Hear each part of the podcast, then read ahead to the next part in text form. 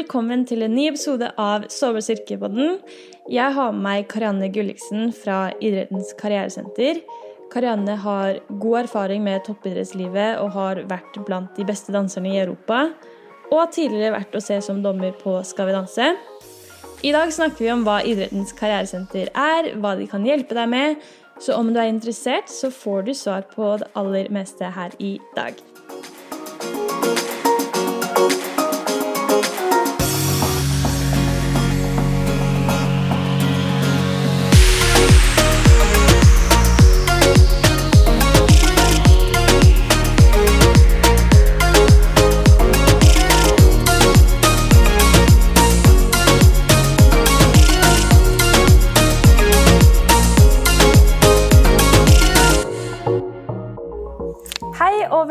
Velkommen til deg, Karianne. Tusen takk. Du er jo da eh, lederen av Idrettens karrieresenter. Det stemmer. Jeg hadde faktisk ikke hørt om dere før en veldig nylig. Eh, da var det en som jeg trener med, som fortalte meg om dere. Og det lille som hun fortalte, virka veldig spennende, og noe som jeg ville lære mer om. Eh, så målet mitt i dag er egentlig å bli bedre kjent med deg og med hva Idrettens karrieresenter gjør. Eh, og denne podcasten her er jo primært for utøvere. Um, så jeg, ønsket mitt er jo at vi kan sammen lære mer om det her, da, og at det kan være et verktøy som kan hjelpe de utøverne som lytter. Da. Ja, det er ikke noe som er bedre for oss enn det. Så det høres bra ut. Mm. Det er bra. Men jeg tenkte at vi kan jo først starte med at du kanskje forteller litt om deg selv, da. Jo, det kan jeg, vet du. Eh, Jeg har vært profesjonell konkurransedanser selv. Eh, Så jeg har jo levd eh, dette eh, toppidrettslivet i ganske mange år. Og vært blant ja, de beste profesjonelle danserne i Europa i standard, sammen med mannen min.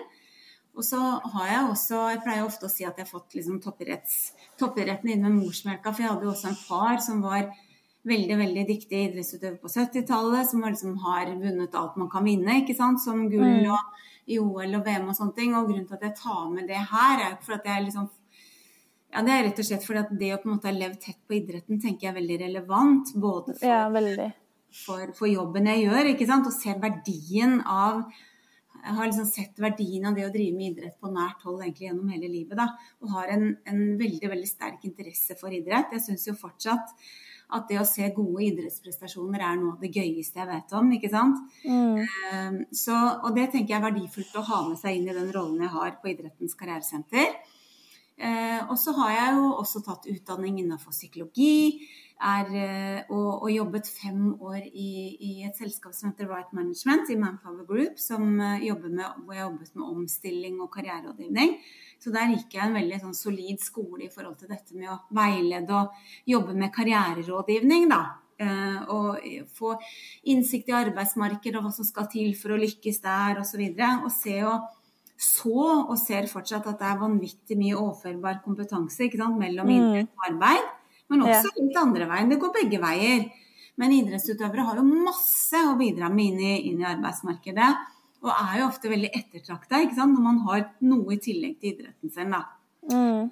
Så ja, så jeg tror egentlig at det holder, kanskje. Og så fikk jeg med meg fem sesonger som dommer på Skal vi danse, da, som fortsatt går sin gang, ikke sant. Eh, Det begynner å bli noe Oi! men, eh, men det har jeg også på CV-en, da, for å si det Ja. sånn.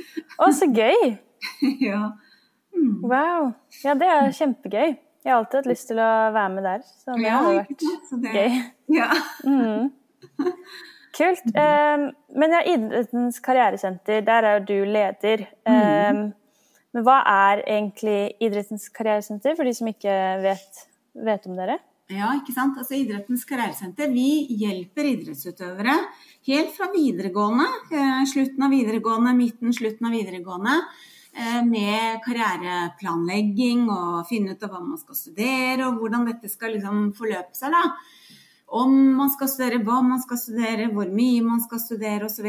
Til at vi hjelper også folk med å få seg jobber og til å takle overgangen fra idrettskarrieren til livet videre. Mm. Så vi jobber liksom hele spekteret egentlig med idrettsutøvere. da. Ehm, fra videregående til ut av den aktive karrieren. I forhold til den der parallelle karrieren, da, eller den karrieren som kommer etter den aktive idrettskarrieren. Mm. Mm.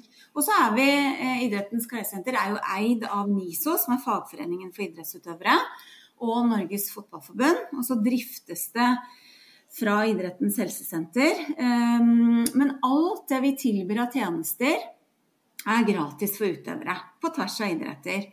Eh, og det er jo også fordi at vi har med oss Tone Hotels, vi har med oss Norsk Tipping, og vi får med oss flere og flere andre aktører også som bidrar med ressurser til drift og utvikling av, av, idrettens karrieresenter. Wow, det er veldig bra at det er gratis, i hvert fall. Ja, det Så det er jo ikke alle utøvere som har de ressursene til å kunne bruke penger på alt mulig, da. Nei, nettopp. Så det er veldig, veldig bra. Ja. Så da er det jo fint at det, er sånne som dere som kan også hjelpe oss å gjøre det enda mer kjent. For vi ser at vi har et ganske godt trøkk nå på at utøvere tar kontakt med oss og, og ønsker sparring og, og, rådgivning på ulike måter. Men uh, vi, vi, har fortsatt en vei å gå i forhold til å bli liksom enda mer kjent da, blant, mm. blant utøvere. Mm. Eh, hva er målet deres? Du, det, det, er veldig tydelig for oss. Vi ønsker at idrettsutøvere skal lykkes eh, så godt de kan i idretten og i livet videre. Mm. Eh, så det, den er ganske tydelig. Rett og slett lykkes og, og, lykkes og trives i idretten og i livet videre. Mm. Mm. Så eh, hvilke sånn spesifikt sett, da, hvilke ting er det dere kan hjelpe utøvere med? Er det CV-bygging? Er det å søke på jobb? Er det å finne jobb? Mm. Er det bare å utvikle seg selv? Ja, det er også. Egentlig alle de tingene du sier nå. Eh, du kan si at det er karriererådgivning, det er litt sånn tradisjonell karriererådgivning. Så handler det om å liksom, finne ut av hva man har lyst til å drive med. Da. Eh, og så handler det om å bygge seg kompetanse, så man har noe relevant kompetanse innenfor det man ønsker å jobbe med, drive med. Eh, og så er det jo noe med å gjøre seg attraktiv i Eller finne da, og skape seg de mulighetene. Og, og, og, og, selge seg inn. ikke sant? Så da blir det jo alltid fra å finne ut av hva jeg vil, og hva jeg kan. Trenger jeg å bygge noe mer kompetanse? Hvordan skal jeg lage meg mm. en god CV? Hvordan skal jeg jobbe til markedet for å, for å finne meg de jobbmulighetene jeg er ute etter? Og hvordan skal jeg liksom naile intervjuet? Sånn at jeg sørger for at det er jeg som får jobben, og ikke, ikke den, en av de andre. Mm. Ja. Mm. Eh, men hvordan er det en utøver kan finne en deltidsjobb, f.eks. Hvis de har lyst til å satse, men mm. eh, så de trenger en del tid altså, fordi de har lyst til å satse. Hvordan er det de da kan finne en deltidsjobb som kan passe dem, som er fleksibel, eh, som kan gi dem litt ekstra cash da, ved siden av treningen? Ja, det er faktisk ganske mange muligheter uh, til det, Kristine. Altså, vi i Idrettens klessenter vi har jo utvikla et trainee-program som vi fortsatt driver og utvikler. og Da har vi med oss mange spennende bedrifter som i år har vi med oss Coca-Cola, vi har med oss Fremtiden, vi har med oss Norsk Tipping, vi har med oss Tone Hotels, vi har med oss Norges Fotballforbund, og vi har plass til mange flere. og det er rett og slett uh, Tanken med det er å gi idrettsutøvere en en arbeidsperiode da, som er fleksibel og tilpassa hverdagen som idrettsutøver, og hvor man får mm. betalt. Så det er på en måte én vei da, inn eh, å søke på trainee-programmet vårt. Og så er det jo sånn at eh, flere av de som har hatt trainee-stillinger eh, gjennom Idrettens karrieresenter tidligere, har jo fått tilbud om å fortsette å jobbe der. Så det kan jo liksom være en vei også til noe mer etterpå, ikke sant. Mm. At man får synliggjort hva man kan bidra med, og man knytter nettverk osv. Mm. Eller så er det jo det jeg også anbefaler mange idrettsutøvere å gjøre, det er jo å være proaktive finne ut av litt sånn hva kunne jeg tenke meg å drive med, og hva er kanskje relevant for den utdanningen jeg tar, eller de liksom karriereretningene jeg ser for meg interessante for meg når jeg er ferdig. Og så rett og slett også utforske muligheter gjennom liksom samarbeidspartnere og sponsorer til klubb f.eks., eller til landslag, eller eller eh, Ja, det, er én ting, men også på en måte snakke med folk du kjenner. Gå via nettverket ditt. Altså de, mm. Det kan være både foreldre, familie, det kan være venner. Men også rett og slett å sende åpne søknader eh, og ta kontakt med bedrifter og organisasjoner som man syns virker spennende. Ja. Så, så, og nå ble det kanskje ganske, ganske sånn voldsomt og liksom plaprer i vei, men det, det, er mange muligheter, rett og slett. Og det er mm. noe vi liksom også hjelper utøvere veldig sånn systematisk med at man skal jobbe ut i det vi kaller for liksom det skjulte arbeidsmarkedet. Da. Ikke mm. sant? Og, og, jobbe via nettverk og være proaktiv og ta direkte kontakt med bedrifter osv. Så, videre. så er vår erfaring at uh, man finner seg noen deltidsjobber. Eh, og, og, jeg sa at det, det, kan være lurt å prøve å finne jobber innenfor det man liksom har lyst til å jobbe med seinere. Men, men, noen ganger så er det jo nyttig å bare få seg litt jobberfaring også. At det ikke nødvendigvis mm. må være akkurat innenfor det du liksom ser for deg neste karriere innafor, da. Mm. Ja. Mm. Men en, en typisk trainee-stilling, hvordan ser den ut? Er det en sånn prosentstilling? Er det du mm. legger inn de timene du vil og har tid til selv, eller hvordan er oppbyggingen på en sånn stilling? Du, det, det, et, eh, det varierer. Det ligger på sånn eh, I år har vi fra 50% stillinger til 40 mm. og en 20% stilling også. Eh, og så blir den utøveren som får trainee-stillingen, blir, blir, enig med arbeidsgiver da, i den perioden eh, hvordan dette skal foregå. Så, mm. men det vi får tilbakemelding fra utøverne som har fått disse trainee-stillingene, er at de bedriftene og organisasjonene de holder det de lover. At du får tilpasset, du får jobbet sånn at det passer med trening og konkurranser osv. Og, så og noen har jo i tillegg litt studier ved siden av også, så det blir jo mm. ganske hektisk hverdag. Men, men, ehm, men, det blir lagt til rette, og det finner man ut. altså den, den som får trainee-stillingen, finner ut av det sammen med arbeidsgiveren da, for den, den, perioden det gjelder.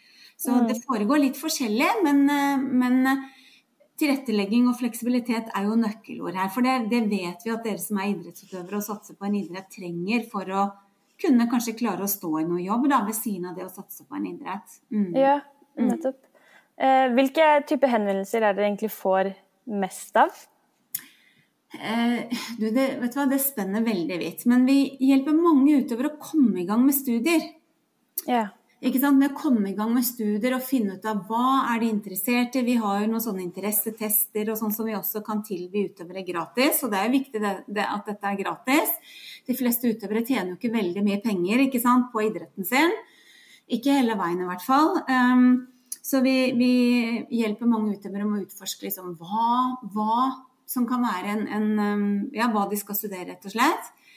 Eh, og så er det hvor de skal studere. Mange idrettsutøvere trenger jo veldig fleksibilitet også i forhold til studier. Mm. Så det å finne studiesteder som har fleksible studieløsninger, så man får den fleksibiliteten. Og så er det også noe vi snakker med mange utøvere om dette her, hvor mye skal de studere. For, og jeg vet ikke med deg, Kristine, men veldig mange jenter er liksom sånn at jeg må studere fulltid, sammenligne seg med de andre studentene liksom, når man studerer. Mm. Og så skal man, men man har en helt annen arena også som man skal også prestere og utvikle seg på. Mm. Så, så, men, så vi, vi, hjelper mange utøvere å tenke liksom, flere muligheter i forhold til hvor mye man skal studere. Noen, ja. noen studerer, mange studerer deltid, noen tar enkeltemner. Så det er jo liksom viktig at man ikke tenker at studier er fulltid, for det er jo så utrolig mange muligheter. Ja.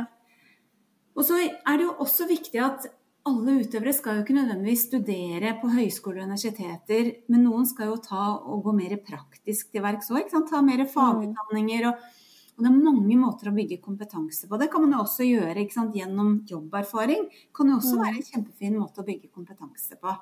Mm. Det løste den med å gå på eh, skole i USA, jeg, da.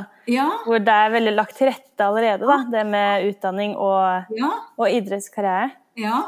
Eh, så jeg kan ikke relatere helt til den Skal man studere heltid, deltid, eh, sånne type ting. Mm. Men er det da typisk videregående elever da, som ikke vet helt hva de egentlig liker utenfor um, idretten sin. At det er derfor de er sånn Jeg vet ikke hva jeg skal, skal studere, fordi livet mitt er jo Jeg har jo lyst til å bare løpe eller spille hockey eller volleyball mm. eller hva det måtte være. Mm. Mm. Ja, det er nettopp det. Ikke sant. Så, men, men, så vi jobber mye med, med, videregående elever, men vi jobber jo like mye med aktive utøvere som er mye senere i karrieren. Og vi hjelper også mange utøvere som skal legge opp ikke sant, over inn ny i karriere. Så vi, Ja. Er liksom, vi jobber på en måte i hele spennet, egentlig. Og så er det litt ulike problemstillinger og, og litt uh, ulike ting vi, vi hjelper utøvere med da, på ulike tidspunkt i karrieren. Mm. Uh, men vi begynner gjerne med uh, ja, De yngste er liksom de som går på videregående, ikke sant? og som skal studere videre etter videregående. Yeah. Men, um, men vi ja, det er både i forhold til utdanning og jobb, rett og slett, at vi, at vi hjelper utøvere. Da. Mm. Mm. Mm. Eh, Du har sikkert vært borti Det er et eh, Jeg vet ikke om jeg skal kalle det fenomen, men eh, det er i hvert fall veldig vanlig blant utøvere da, at man etter en karriere eh, Eller når man velger å legge opp, eller at man blir tvunget til å legge opp pga. en idrettsskade f.eks., eh, å kjenne på at man føler seg veldig lost, at man føler seg veldig tom og veldig verdiløs. Fordi at man føler man ikke er verdt noe, eller man er ikke til bruk for noe annet da, enn det man egentlig har pleid å gjøre hele livet. Mm. Ehm, og jeg vet ikke hva dine erfaringer sånn personlig er det med forhold til dans, da. Mm. Men opplever dere å få utøvere som er der, at de har null ehm, de, de aner rett og slett ikke hva de er gode for. Ja, Mm. absolutt. Det er, det er veldig vanlig. Det er jo altså overgangen fra en idrettskarriere um, til livet videre er jo en litt sånn Det er en kritisk fase egentlig i en utøvers karriere. Mm. Og, og, og det blir jo en sånn overgangsfase i livet, da.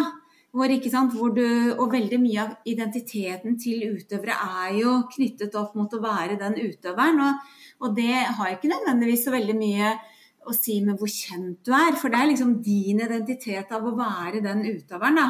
Så man kan jo tenke at de som er veldig kjente og på en måte er liksom veldig profilert i media, som har en veldig mye sterkere utøveridentitet. Men sånn trenger det ikke å være i det hele tatt. Mm. Så, så det, det å liksom Så det vi Og jeg tror det er viktig å Og så går det stort sett alltid bra. Det er jo viktig å huske på, ikke sant. Men, men at det er, kan være en litt sånn krevende fase som kan ta litt tid, det er veldig, veldig normalt. Mm. Eh, og det er noe med å normalisere det. Og så er det innmari viktig å huske på at det å drive med en idrettskarriere på et visst nivå, det er også en utdanning. Ikke sant? Man lærer masse og får en ganske sånn, man får en del unike erfaringer som man for det første kanskje aldri ville vært foruten. Ikke Mm. sant? Og så, og så bygger man også, det er min erfaring, at veldig mange utøvere bygger også litt sånn robusthet. da. Yeah. Um, fordi man er vant til å eh, takle nederlag. De aller fleste utøvere, nesten uansett hvor godt man lykkes, opplever jo nederlag og skuffelser. At man ikke på en måte når de målene man har satt seg, eller man får tilbakeslag i forhold til utvikling osv. Så. Mm. så det der å på en måte takle sånne ting på en konstruktiv måte og liksom jobbe på og se muligheter og, og, og liksom takle det, det er jo veldig verdifull erfaring og kompetanse å ta med seg gjennom Mm. hele livet. For det kommer enten man er idrettsutøver eller ikke. Yeah. Eh, og det å liksom tåle på en måte Ja, tåle at det blåser litt, da, for å bruke en sånn metafor. Det, det gjør det også mer og mer i vanlig arbeidsliv. ikke sant? Det er mer og mer sånn uforutsigbarhet der også. På Mm. mange måter. Så, så min erfaring er at man har med seg mye mer kompetanse og erfaring fra idretten som man kanskje ikke tenker over, som er nyttig også for livet videre. Både i livet generelt, men også inn i jobb, da. Ja. Så vi hjelper jo også mange utøvere med å liksom sette ord på den kompetansen som er relevant også i en i, i si en vanlig jobb, og så er det jo hva er en vanlig jobb i dag, altså det, ikke sant? Men i, Mm. i arbeidslivet videre, da, eller i yrkeslivet videre. Mm. Ja. Men eh, hvis, si at en utøver eh, ikke har hatt noe jobb. Mm. Eh, ikke hatt noe vanlig jobb, bare drevet med idrett. Eh, ikke hatt en sommerjobb, eller Mm. pga. at det tar mye tid, og at de ikke har hatt tid til å utforske det her, da, men bare har vært på trening og konkurranser og sånne ting. Mm. Hva er det man kan da begynne med å putte på CV-en? Mm. Eller hva kan man begynne å fortelle en arbeidsgiver som kanskje ikke forstår det med idrett og Ja. Du har bare trent, hva så, liksom? Mm. Hva, hva gjør man da? Ja, man har alltid gjort mer enn bare å trene, ikke sant. Og så ligger det mye i den treninga. Men, men det første vi vil eh, Vi møter jo alltid utøverne der hvor de er. Mm. Og så har vi fokus på de mulighetene som er. For det man ikke har gjort, det får man jo ikke gjort noe med. Så vi har alltid fokus på at vi møter utøverne der de er. Og så handler det om å finne ut av, uansett hva du har gjort eller ikke gjort ved siden av idrettskarrieren, hva har du lyst til å drive med videre. Mm. Det er egentlig der vi møter alle. Hva har du lyst til å drive med videre? Fordi det er noe med å åpne opp og finne ut av hva har du lyst til å gjøre. Eh, og så kan det godt være at du må bygge noe kompetanse. Det kan godt være at du må ta noe kurs eller noe utdanning. Det kan ja. være at du må ta noe mellomsteg sånn jobbmessig før du kanskje kommer deg dit du vil. Så det er, liksom, det er mange muligheter og mange veier. Men det å begynne å liksom finne ut av hva er det du har lyst til å gjøre? Ok, hva kan du da, og hva er det du mangler? Så må vi gjøre litt sånne analyser og finne litt ut av liksom, hvor står du nå. Mm. Det er jo som å drive med idrett, ikke sant. Man mm. har, et, uh, har noen, noen, mål og kanskje noen drømmer og noen visjoner om hvor man vil, men så må man liksom begynne, begynne der hvor vi er nå. Ja. Uh, og livet er langt, så det er liksom det er mange muligheter.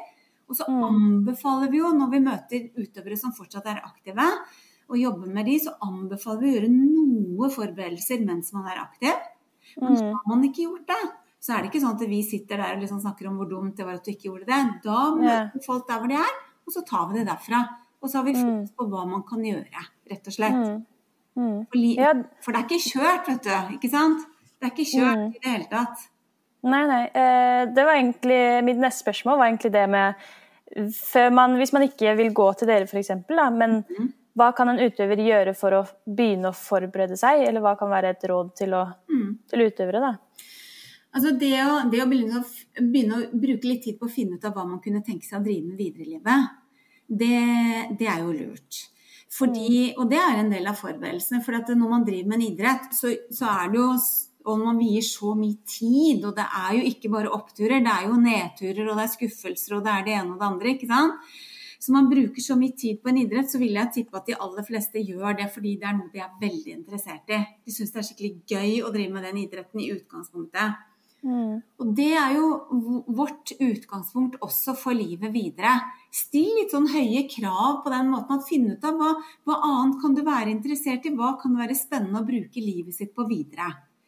Og så handler det om å finne litt ut av ok, hva trenger jeg kompetanse da?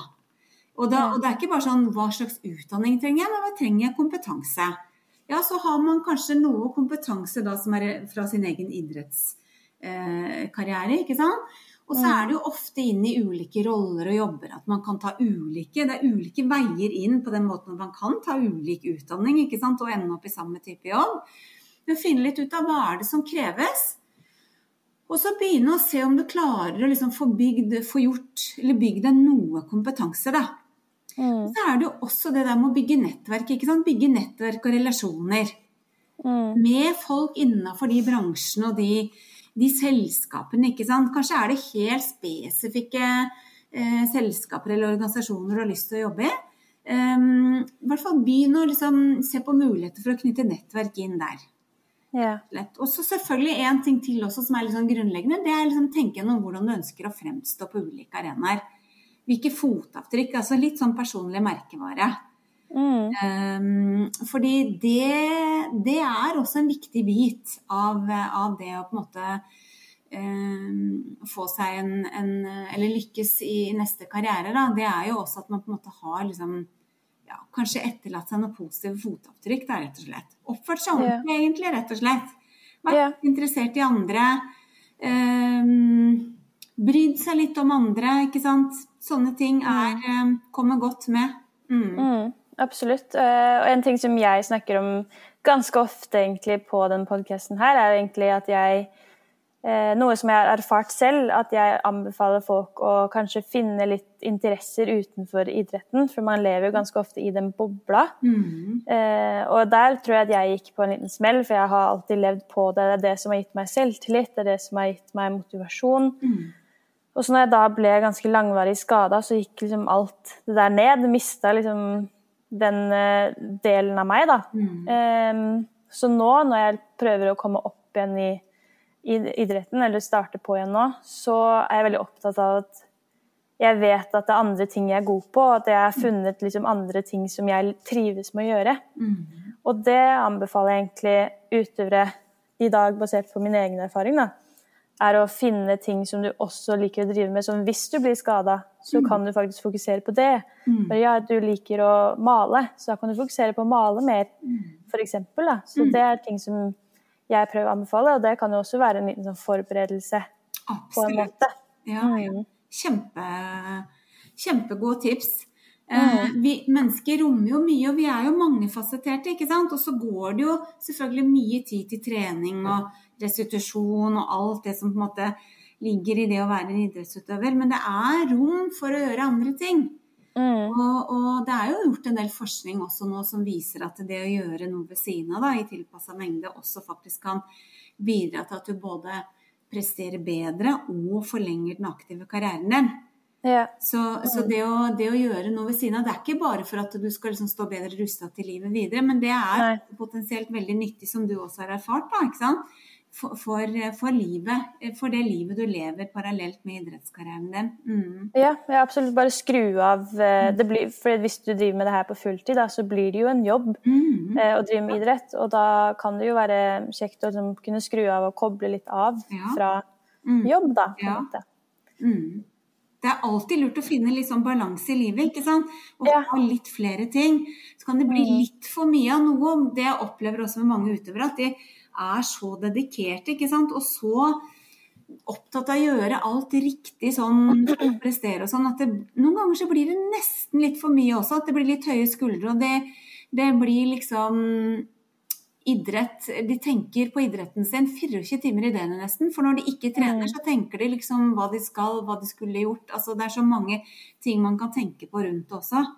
Ja, Mm. eh, og jeg hyller selvfølgelig alle som er svært dedikert til sporten sin, men Mm. jeg tror også at man kan være dedikert, men også trives i andre arenaer av livet, da. Absolutt. Mm. Og det er det som sagt gjort en del forskning på etter hvert. At det er en del idrettsutøvere som presterer på det absolutte håper å si, øverste nivået eh, i, i sin idrett, som, som trenger å ha noe ved siden av. For å både trives i livet og prestere best mulig. Mm. Mm. Ja, nei, det er veldig individuelt. Eh, Personlig så tror jeg jeg trives best med å gjøre flere ting. Ja, ikke sant? Mm. Mm. En ting som jeg tenkte å ta opp som en liten diskusjon, da, Mm. er at eh, jeg syns personlig at det er, det er jo litt lite fokus på eh, kanskje selve personen istedenfor eh, utøveren.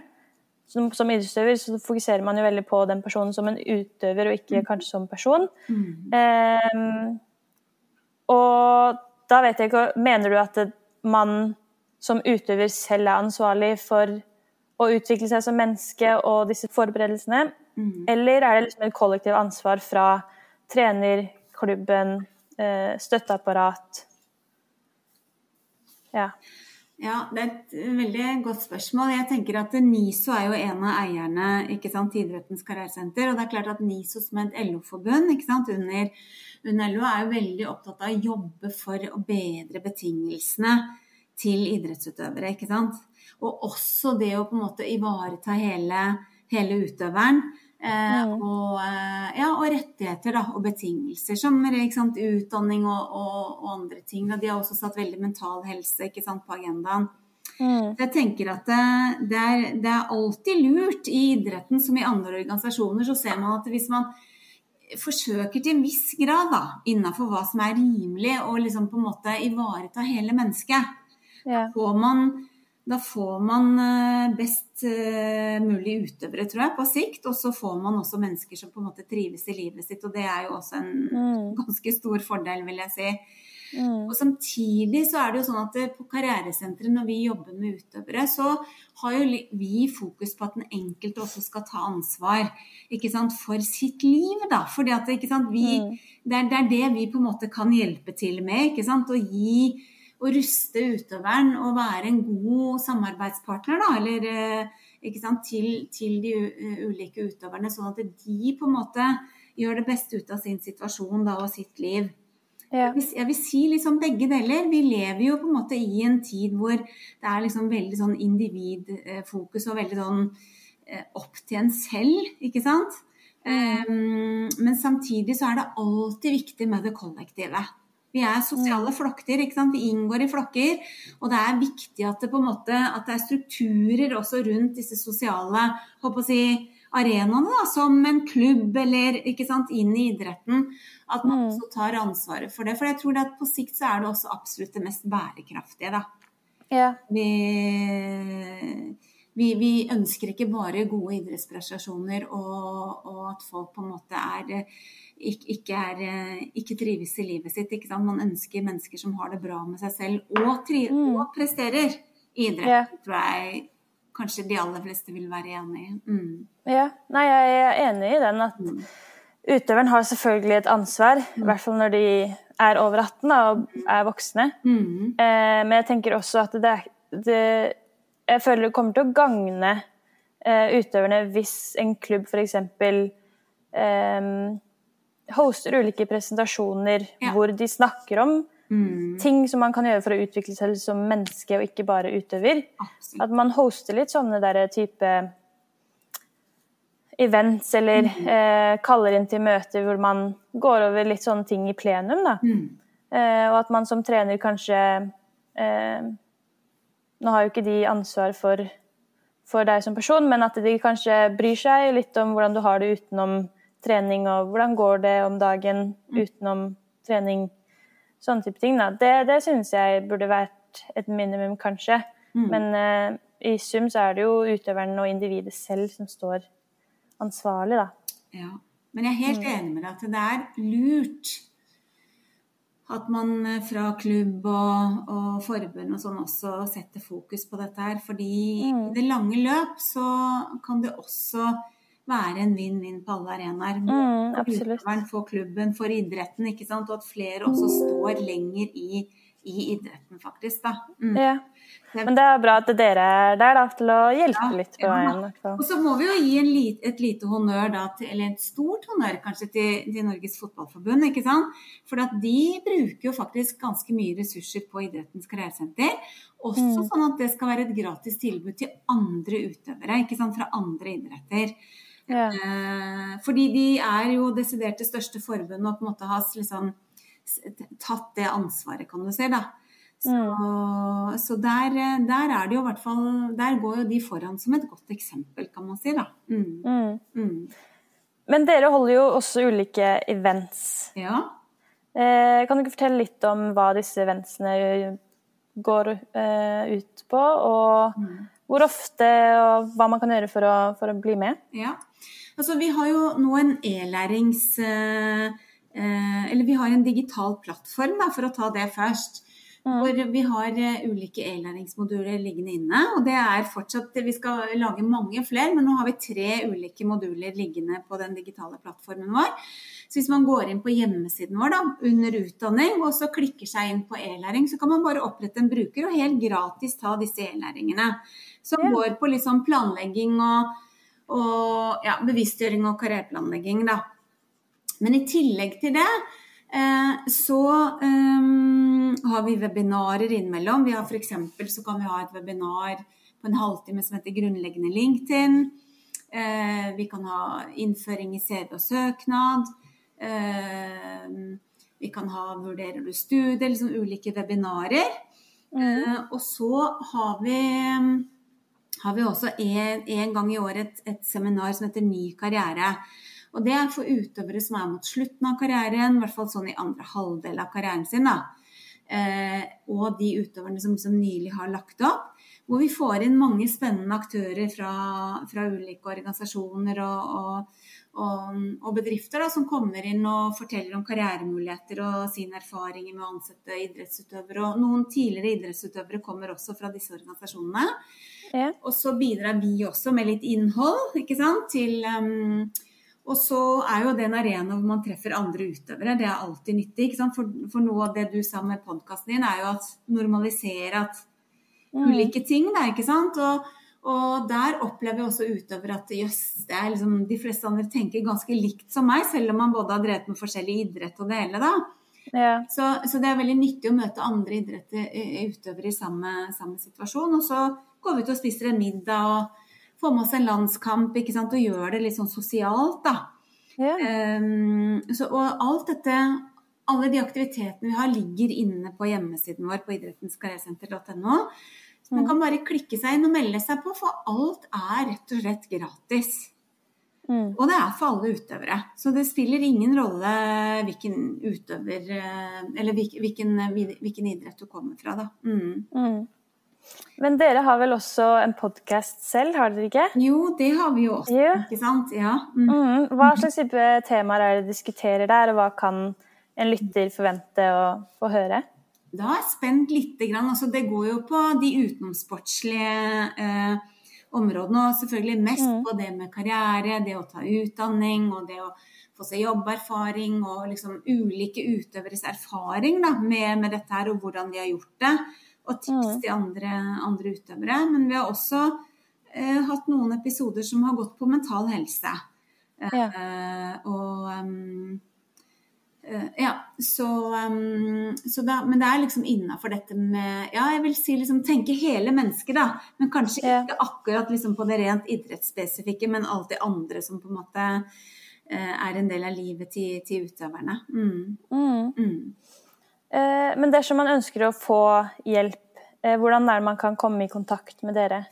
Altså man kan, eh, Via hjemmesiden vår så er det et kontaktskjema hvor, som man kan fylle ut. Og, og da tar vi kontakt ja, i løpet av et par dager. Så tror jeg de aller fleste får respons. Og så setter vi opp en samtale hvor vi kan spare og, og rundt det som, som utøveren ønsker å spare rundt. Da.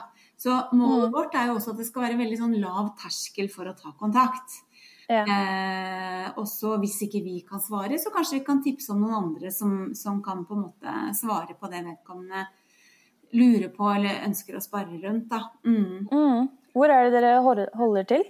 Du, vi holder til på Ekeberg, på Idrettens eh, helsesenter. Eh, Ja. mm, mm, så vi eh, Ja, så det er der vi holder til. Og så er jeg jo litt ute, også litt ute i klubb. ikke sant? Har, eh, I morgen skal jeg til LSK Herrer og ha et møte med hele spillergruppa der mellom to Mm. økter. Og så er det noen av spillerne som ønsker en, en eh, liten eh, individuell prat da, i forhold til liksom sin konkrete situasjon. Så vi er en del uten Ja. klubb også. Så det er bare Mm. for klubber og, eller utøvere som er knytta til, eh, til klubber, ikke sant, å ta kontakt med oss også og få til en eller annen session i, i klubb, hvis man ønsker det. Ja, Så det, ja det er veldig kult. ja. Så det, det gjør vi også ja, en, en god del, da. Mm. Mm. Og så er det jo også da for eh, folk som ikke bor i nær Oslo-området, da, å ta kontakt, så kan dere eventuelt ha Zoom-møter Ja. for å hjelpe. Mm. Mm. Vi jobber med mange utøvere som både spiller i EU altså gjerne, Det er gjerne spillere da, i utlandet, fordi de er knyttet opp til eh, klubber i utlandet. Men vi jobber eh, med utøvere i hele Norge, og også i utlandet, da. Mm. Så ja. de digitale løsningene gjør det mye enklere nå å connecte, ikke sant? En, en, Mm. en, eh, ja, bare før korona så brukte ikke vi så mye videosamtaler. Nei. Med telefon, eller så var det fysiske møter, ikke sant? Mens nå er det Ja. stort sett videosamtaler med alle, egentlig. Mm. Mm. Mm. Sånn som nå. Ja, ikke sant? Mm. Um, men har du et siste råd til de som lytter? Mm. Råd er jo alltid litt sånn vanskelig å, å gi, men, men, eh, men jeg tenker at det å drive med idrett, det har jeg gjort selv, og det har jeg jo vokst opp Mm. med. Og jeg syns jo idrett er fantastisk, og det er masse å lære fra idretten. Så det å liksom bruke noen år på å drive med idrett, det tror jeg veldig veldig få mennesker angrer på. Noen kjenner kanskje på litt sånn stress at man må komme seg videre, eller hvis man ikke blir den eneren, ikke sant, så er det ikke noe vits Mm. osv.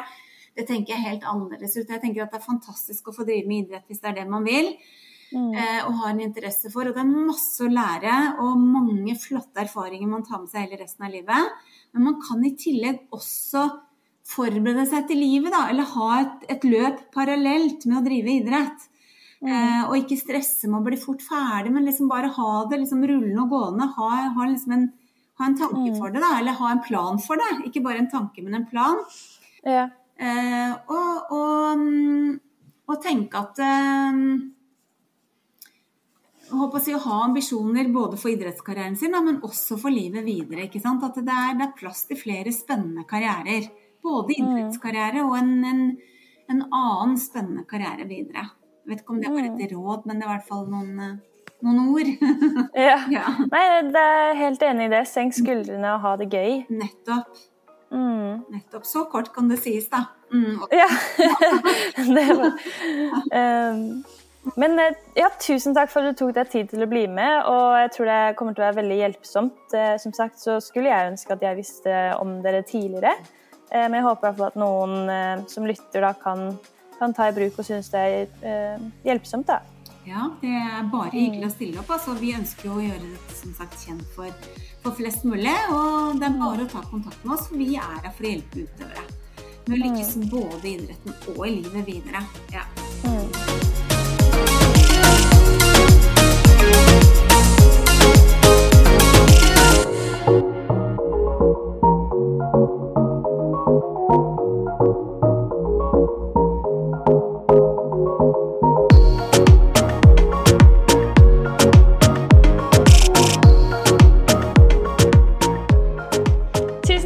Du lytta til ukens episode.